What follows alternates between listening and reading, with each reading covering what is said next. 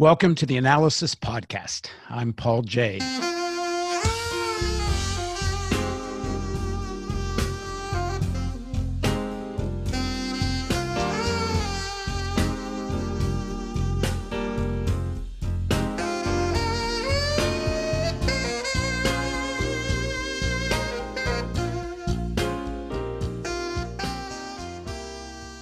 38 years ago, a massive rally against nuclear weapons took place in Manhattan.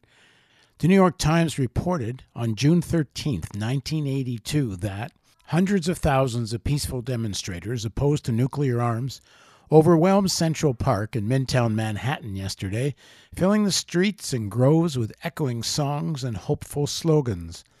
The demonstration was far larger than any during the anti war movement of the late 1960s and early 70s and was possibly the largest ever in the city. The organizers said it was the biggest disarmament gathering in the nation's history.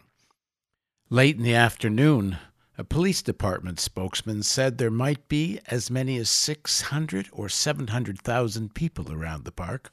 Many of the dozens of speakers during the day urged the participants to continue the movement when they returned to their homes.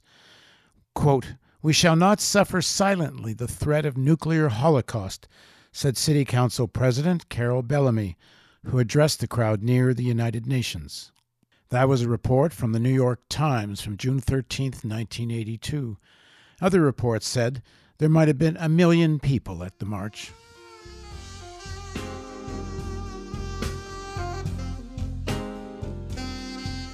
Why highlight this march now, during a pandemic that is killing tens of thousands of people around the world?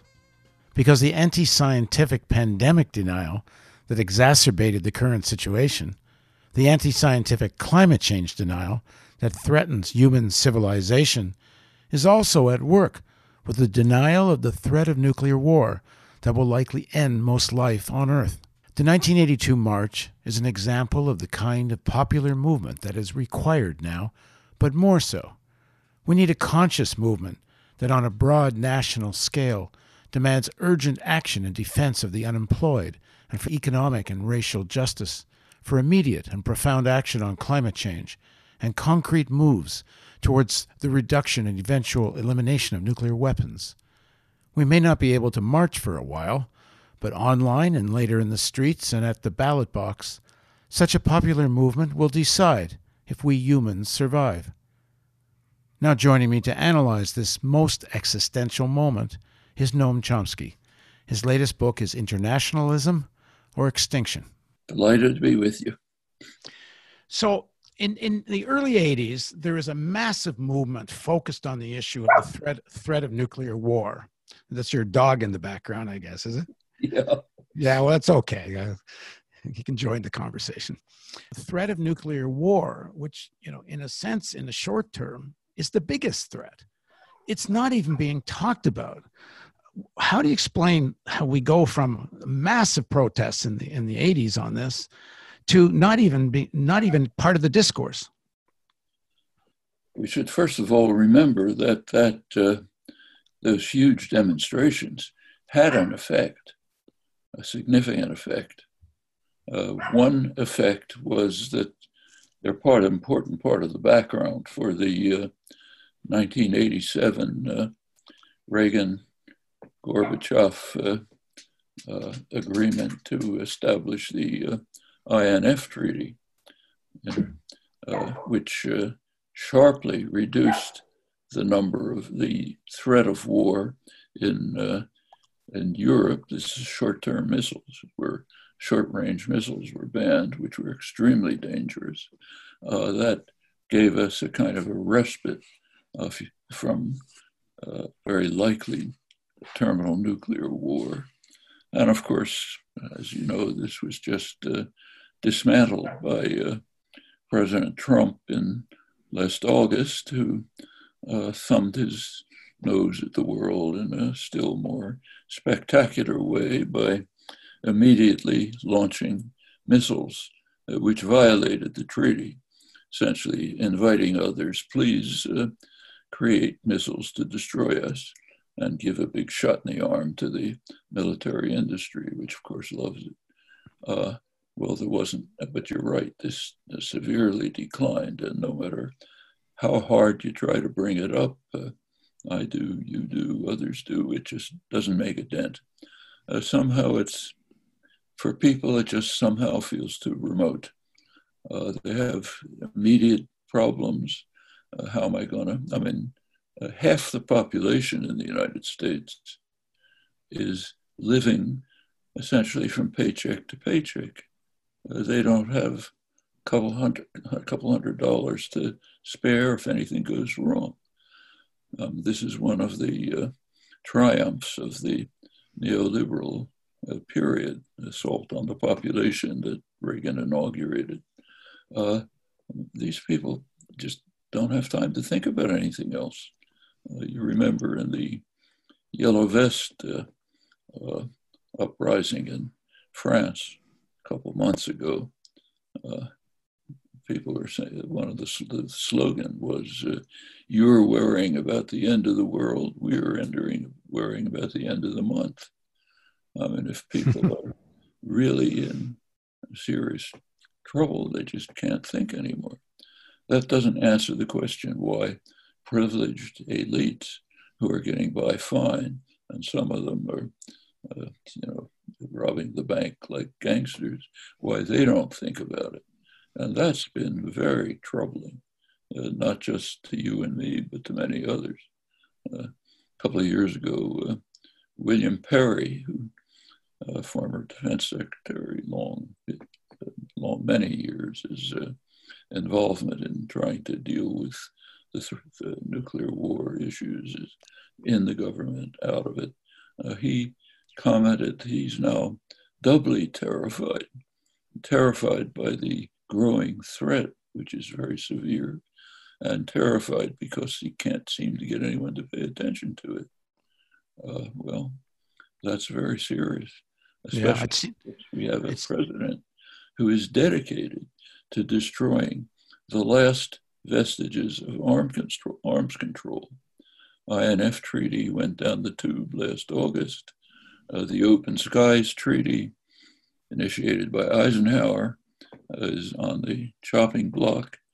Uh, the cr- most crucial one, the New START Treaty, uh, which limits the number of missiles uh, for the United States and Russia, actually for everyone, but they're the only ones who matter, uh, who come even near the threshold.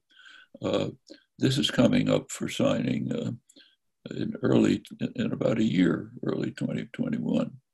The Russians have been pleading to uh, negotiate for an extension of it. Trump administration refuses to talk about it which presumably means they're going to kill it if he's reelected. That ends it. Then there's no arms control structure any longer. If you look at the record over the past 70 years, 75 years, it's uh, it's kind of it's just a miracle that we've survived. We've come very close to terminal nuclear war over and over. The threat's growing. Uh, the arms control system that has reduced the threat has been is being dismantled by our government, which seems to be bent on killing as many people as it can. The latest step was defunding the World Health Organization, which will have exactly that effect. Uh, they don't care. And the population just seems uh, resistant to seeing what's before their eyes.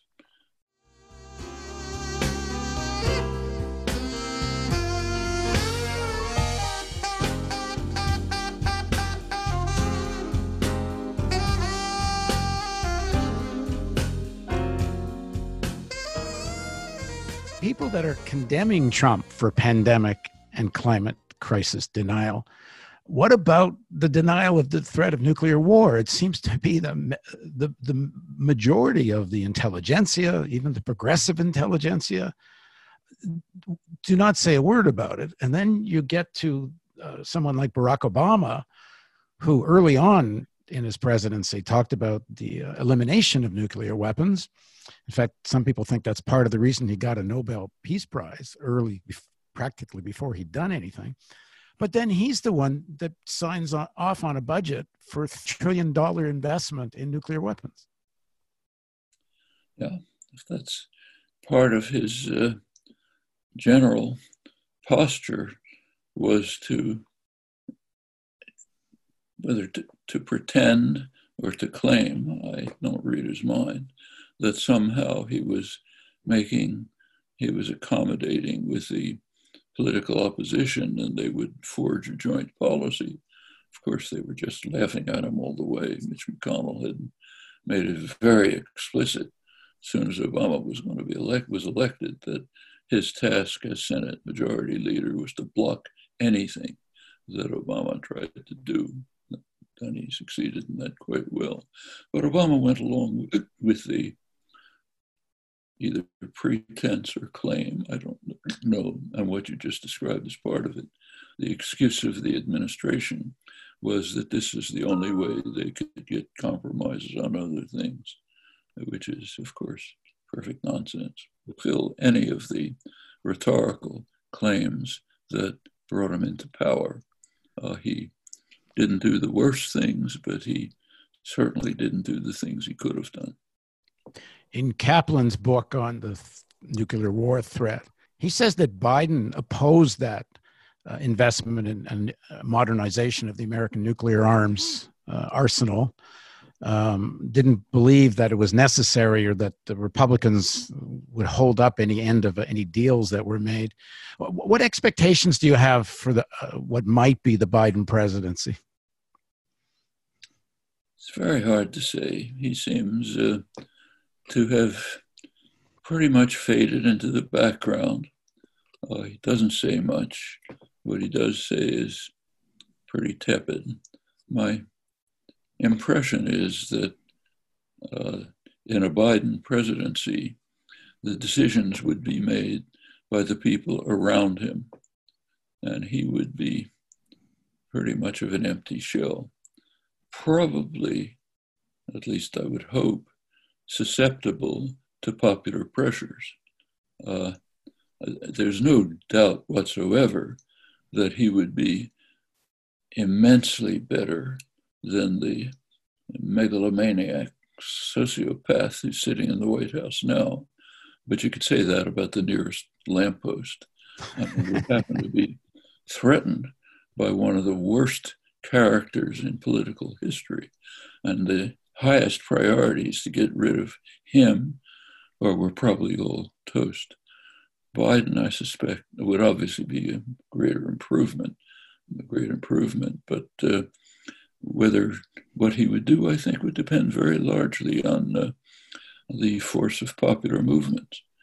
Uh, Bernie Sanders, in his withdrawal speech, made a very important point, which he emphasized it and it should be repeatedly emphasized. He said, This campaign is ending, but the movement must continue. An electoral campaign is just one moment in an ongoing process. We're kind of trained uh, to believe that it's the uh, the end all. You just show up once every four years and then you go home. That's a great way of inducing authoritarianism and passivity. But it's not the case.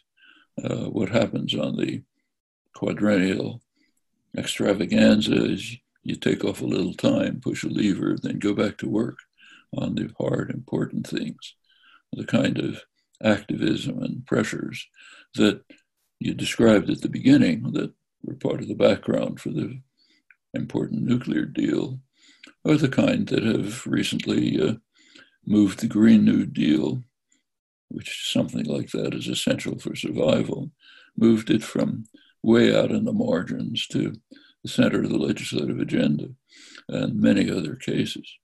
Uh, that has to continue constantly. Uh, if it doesn't, uh, there are there is a group in the society, uh, the business world, which is constantly, relentlessly fighting a bitter class war, doing it right now.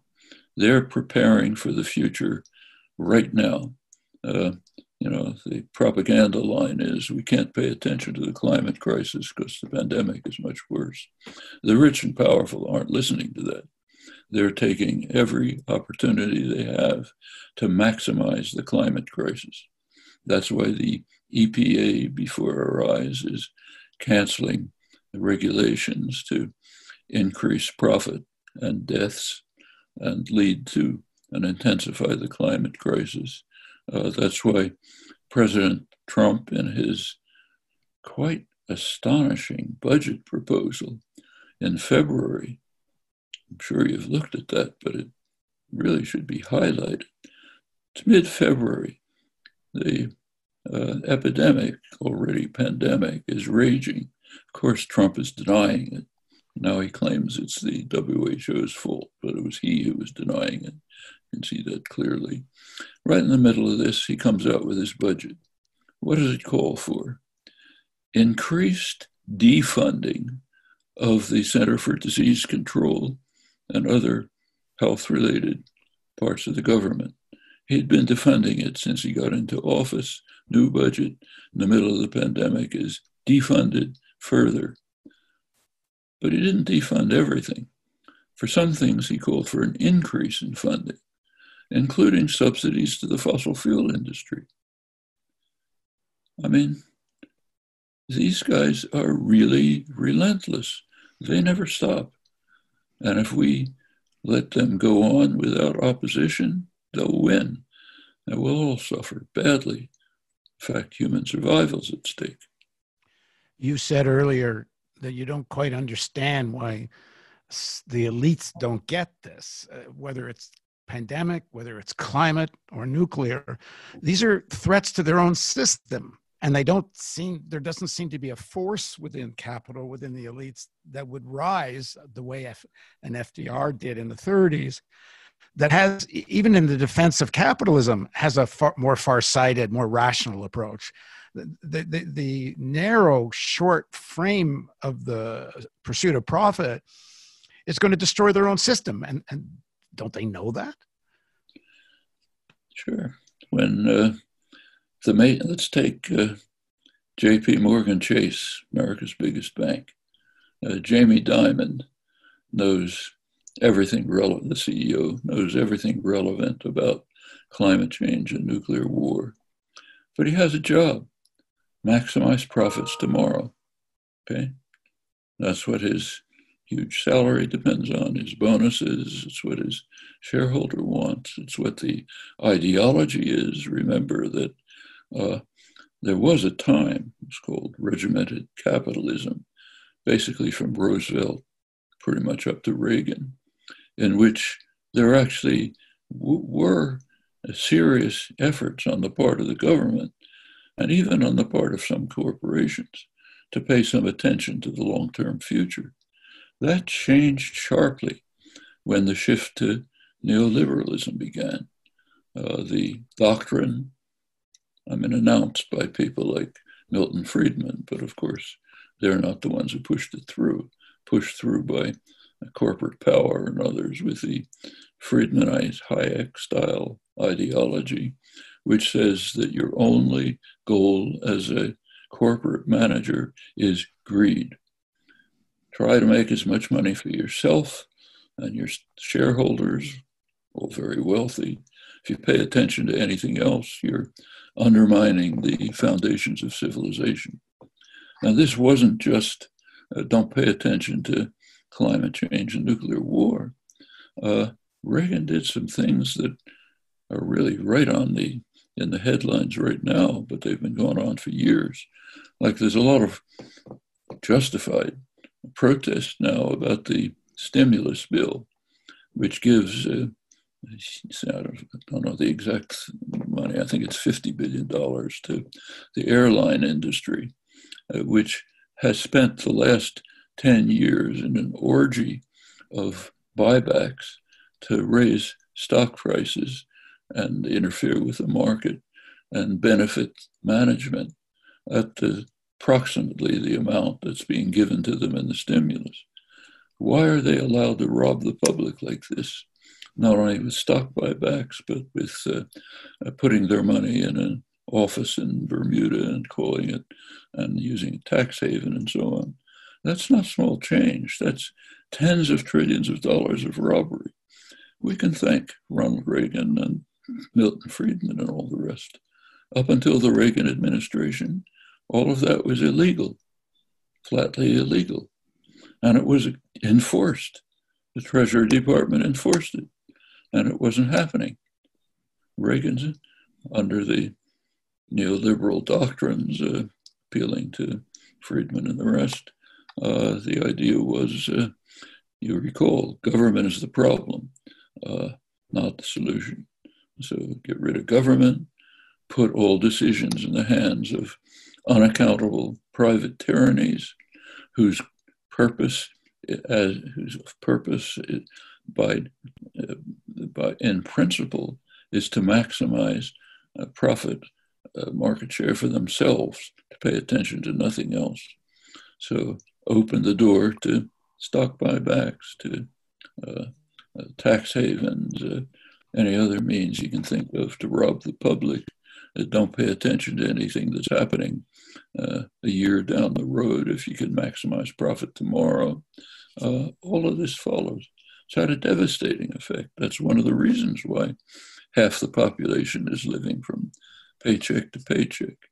Uh, I don't have to tell you that wealth has enormously concentrated, and uh, for the general population, it's been stagnation. Uh, you know, uh, GDP increases, productivity increases, but the population stagnates. It's part right. of the background for the anger, and, resentment, uh, bitterness that's spreading not just over the United States, but over much of the world.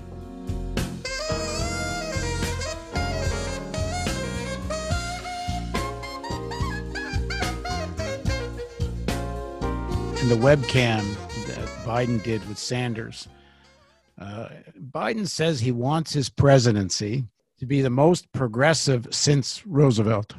What do you think are the possibilities or conditions for that? And clearly, that doesn't happen without a mass movement on a, on a scale perhaps more than there was in the 1960s. What's been holding back that kind of mass movement?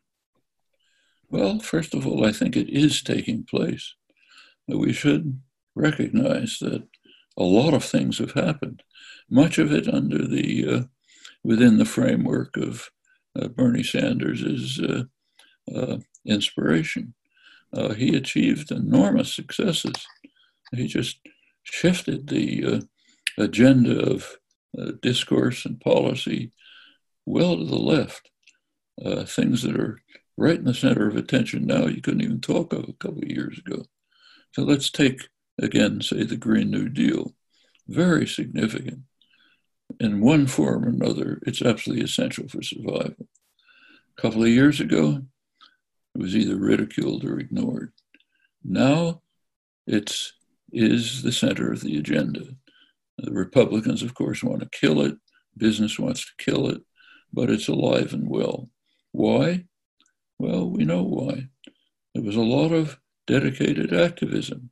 Finally, led to the point where the Sunrise Movement uh, activists uh, uh, started even sitting in, in congressional offices. they were supported by some of the young representatives elected 2018, again, with a lot of pressure from the Sanders movement, especially uh, Alexandria Ocasio Cortez, who welcomed them, supported them. Ed Markey, senator from Massachusetts, who's been interested in this issue joined, uh, moved to the legislative agenda. Uh, we have to recall again Sanders' words. This particular campaign may be terminated, but the movement must go on. Uh, uh brought together things that already existed Black Lives Matter, uh, Occupy, uh, the environmental movements, the ones who carried out that great campaign strike, uh, uh, protest, the climate protest last uh, uh, October, shutting down. Uh, it was in large parts of the world, not on here too. Extinction Rebellion. all of these things are there. They kind of coalesced more or less under the framework of the Sanders inspired movement, and they have to go on. If they go on, they can make a big difference. You mentioned earlier about concentration of ownership. And I think we're in a new stage, new phase of concentration of ownership, where these massive asset manager financial institutions, BlackRock, Vanguard, to some slightly lesser extent, State Street, uh, according to Bloomberg, the three of them have $14 trillion under management. They vote those shares, which gives the three of them essentially control of about 90% of the S&P 500. Uh, Bloomberg uh, News uh, is projecting that by 2030 they will have 20 trillion dollars under management. Two or three companies essentially controlling most of the corporate world, not just of, of the United States. The counter to that, if you if you go back to Biden's claim wanting to be the most progressive government since Roosevelt, you go back to what Roosevelt said about that kind of concentration of ownership. He said if there's monopolization in a sector that's critical to the society, then you have to turn these things into public utilities, either highly regulated private, or if you can't do that, public ownership. Is it not time to start having this kind of conversation? Because I have to say, even in the Sanders campaign, there's very, very little of that. And, and the sector that needs to be regulated as a public utility and or serious public ownership of at least a portion of it would be finance because BlackRock and Vanguard don't just own banking they own the nuclear arms industry. If you look at the 18 companies that make nuclear arms, the majority shareholders, I should say, the, in terms of voting shares, are BlackRock, Vanguard, and State Street again. Of course, they own just about everything else as well. So, what I'm I'm asking, shouldn't we start having this conversation about public ownership uh, alongside one of democratization? Oh, absolutely. We should also take a little look back at history. Take a look at pre Reagan history, the period, what's called regimented capitalism, basically from Roosevelt uh, up, up through the 70s, beginning to uh, erode in the 70s, given a body blow by Reagan. Uh, one of the first things he had to do was bail out a major bank.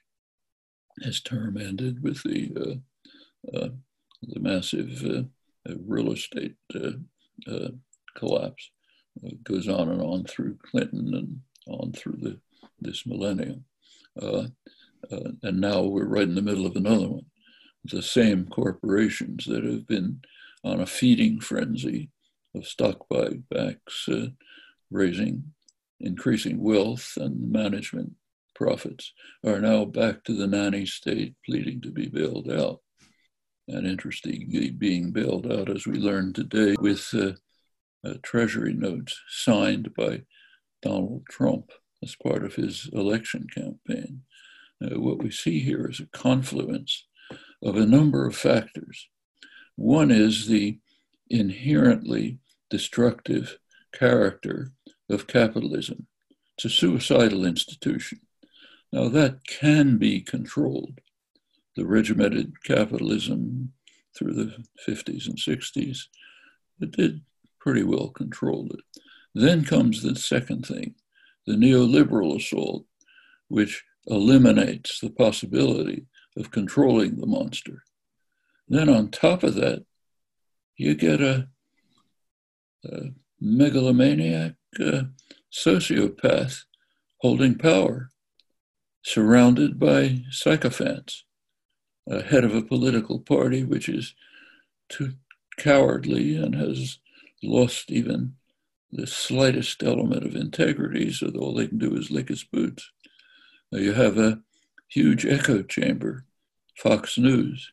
Uh, Trump says two plus two equals five.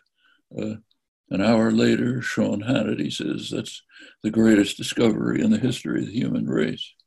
Then uh, Trump turns to Fox and Friends the next morning, repeats what he said there. I mean, this structure that's developed is a kind of a hydra that's destroying us from many directions. Democrats are essentially doing nothing except helping. So um, take say their dedication of all their efforts to an impeachment trial. It was transparent at the beginning that this was going to end up in a victory for Trump. It was almost impossible for anything else to happen. Uh, the issue that was raised didn't mean much to most of the population. Why should it? So the president, who's a certified gangster, we all know that, was putting pressure on some other country to harm a leading figure in the Democratic Party. Okay, probably impeachable technically, but nobody cares. And it was going to end up with, uh, uh, with the Senate, which is in Trump's pocket anyway, uh, blocking the impeachment. So a great victory. Uh, the Tribune of the People uh, was saved from the attack by the deep state trying to destroy him. Let's all cheer. I mean, that's what they're devoting their attention to, not his climate policies, which are murderous, will literally lead to the end of organized human life, not his opening the doors to nuclear destruction, and not even his steps to destroy democracy, which are pretty astonishing. No, we'll worry about did he pressure some country that nobody ever heard of to harm Joseph Biden. Okay. Right. I mean, as if they're working for him, uh, case after case. Uh, this, and the only way out of this is essentially Sanders' advice. The movement has to keep going. The immediate necessity is to get rid of the malignancy in the White House we don't do that, and nothing else is going to matter.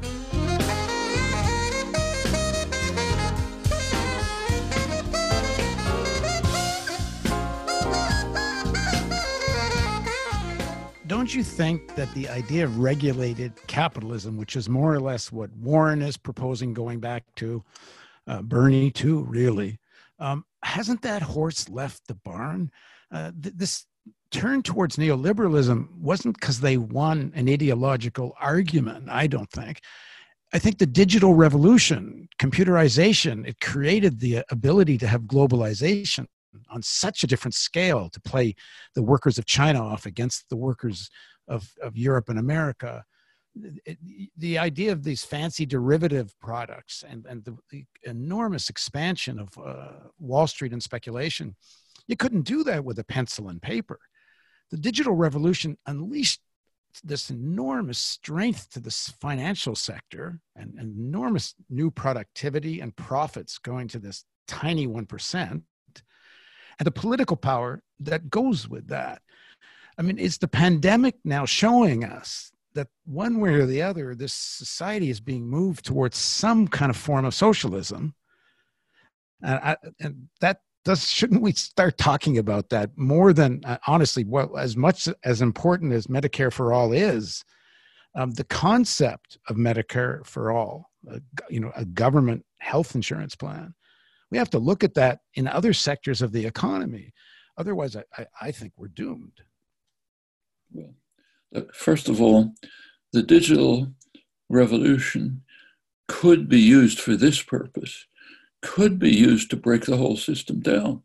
Right. Depends how you how you use it. Technology doesn't care. Just as it's just as uh, amenable to one use as another. Now it's not just uh, the mono- there are steps that can be taken right away, uh, not just for to diminish or even eliminate the scale of the financial institutions, break up the banks, uh, have a national bank. Uh, all of this is feasible. But what about the fossil fuel industry? Why shouldn't that be simply bought up by the government right. and basically moved to put it out of business? That's feasible. Yeah. In fact, add, add, add, add, add to that, what would U.S. foreign policy be if if the government bought up and made public Raytheon and Boeing and Lockheed Martin, take the profit motive out of war? Well, it depends what kind of government you had and who runs it. Yeah. I mean, is the government going to be run by the same corporate leaders who run it now, or will it turn into a democratic government? There is a way for a, that sounds kind of utopian, but it is possible for the United States to turn into a democracy. Okay? If it does, then socialization of major industries could be a big step forward. It's not the end. A step right behind beyond that, already to some limited extent taking place, is for not the government to own them, but for the uh, stakeholders to own them, the working the workers in the enterprise. Why don't they own them? Why don't they run the enterprise? Not the state. Let's break it up, turn it over to the people who work there. That's quite significant. So let's take a real case. Uh, suppose uh, there's a you know some manufacturing plant in Gary, Indiana, and the idea comes up of shifting it to uh, Mexico or China or Vietnam. Who should make that decision? Should it be a bunch of bankers uh, sitting in New York and Chicago who own the you know, who run the enterprise? Or should it be the people there, the workers in the plant and the community who decide what to do? Maybe in coordination with working people in Mexico and China. That's not impossible either. Uh, may remember that uh, yeah. unions are all called internationals. Now, right now, that sounds empty. It wasn't when it was instituted. These were going to be the international working class. The capitalist system is suicidal. We can't get around that. The question is, can it be controlled? And up until roughly Reagan, it was pretty much controlled. Then it just blew out of hand, and you're getting the situation you have now. Noam, I promised not to let this go on too long, so let me just ask you one final question. I, and I also hope we get to do this again sooner than later. Um, what, what, what do you say to some of the young people, not only young people, that are being very critical of Bernie Sanders right now for endorsing Biden? Even some people that worked with him quite closely are, are critiquing him. What do you say to them? I say, wait a couple of months and then start critiquing him. There is a crucial, urgent problem right ahead of us. Get rid of the malignancy in the White House. If you don't do that, nothing else is going to matter. Um, we've been talking about uh, climate, uh, global warming, which Trump is, of course, going to accelerate, maybe past tipping points, nuclear war, which he's accelerating, which may wipe, may wipe us out. But there's a lot of other things going on. Uh, the real evil genius of this administration in many ways is Mitch McConnell. The White House may be a freak show, but Mitch McConnell is serious. He knows what he's doing. He's doing it very effectively.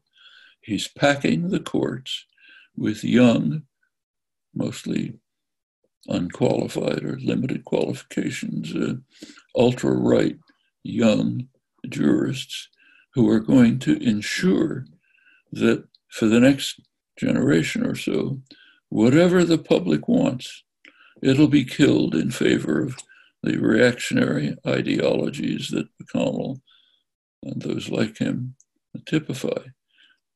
Another four years of Trump, that may be beyond the level of control. That means whatever you're going to try to do will be shot down. Okay? We're facing a real crisis in November. This election is without exaggeration, the most important in American or world history.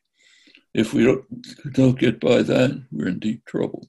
Suppose we get, suppose Biden comes in. Okay, then comes the time to hold his feet to the fire. Uh, Sanders and popular pressures are probably going to make a mildly progressive Democratic Party program.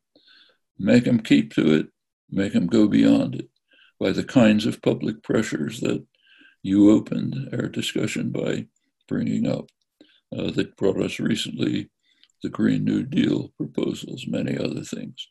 Keep that happening. Follow Sanders' advice to get by this election, then turn to keeping the movement going and growing and expanding and becoming more militant and effective. That's the hope for the future.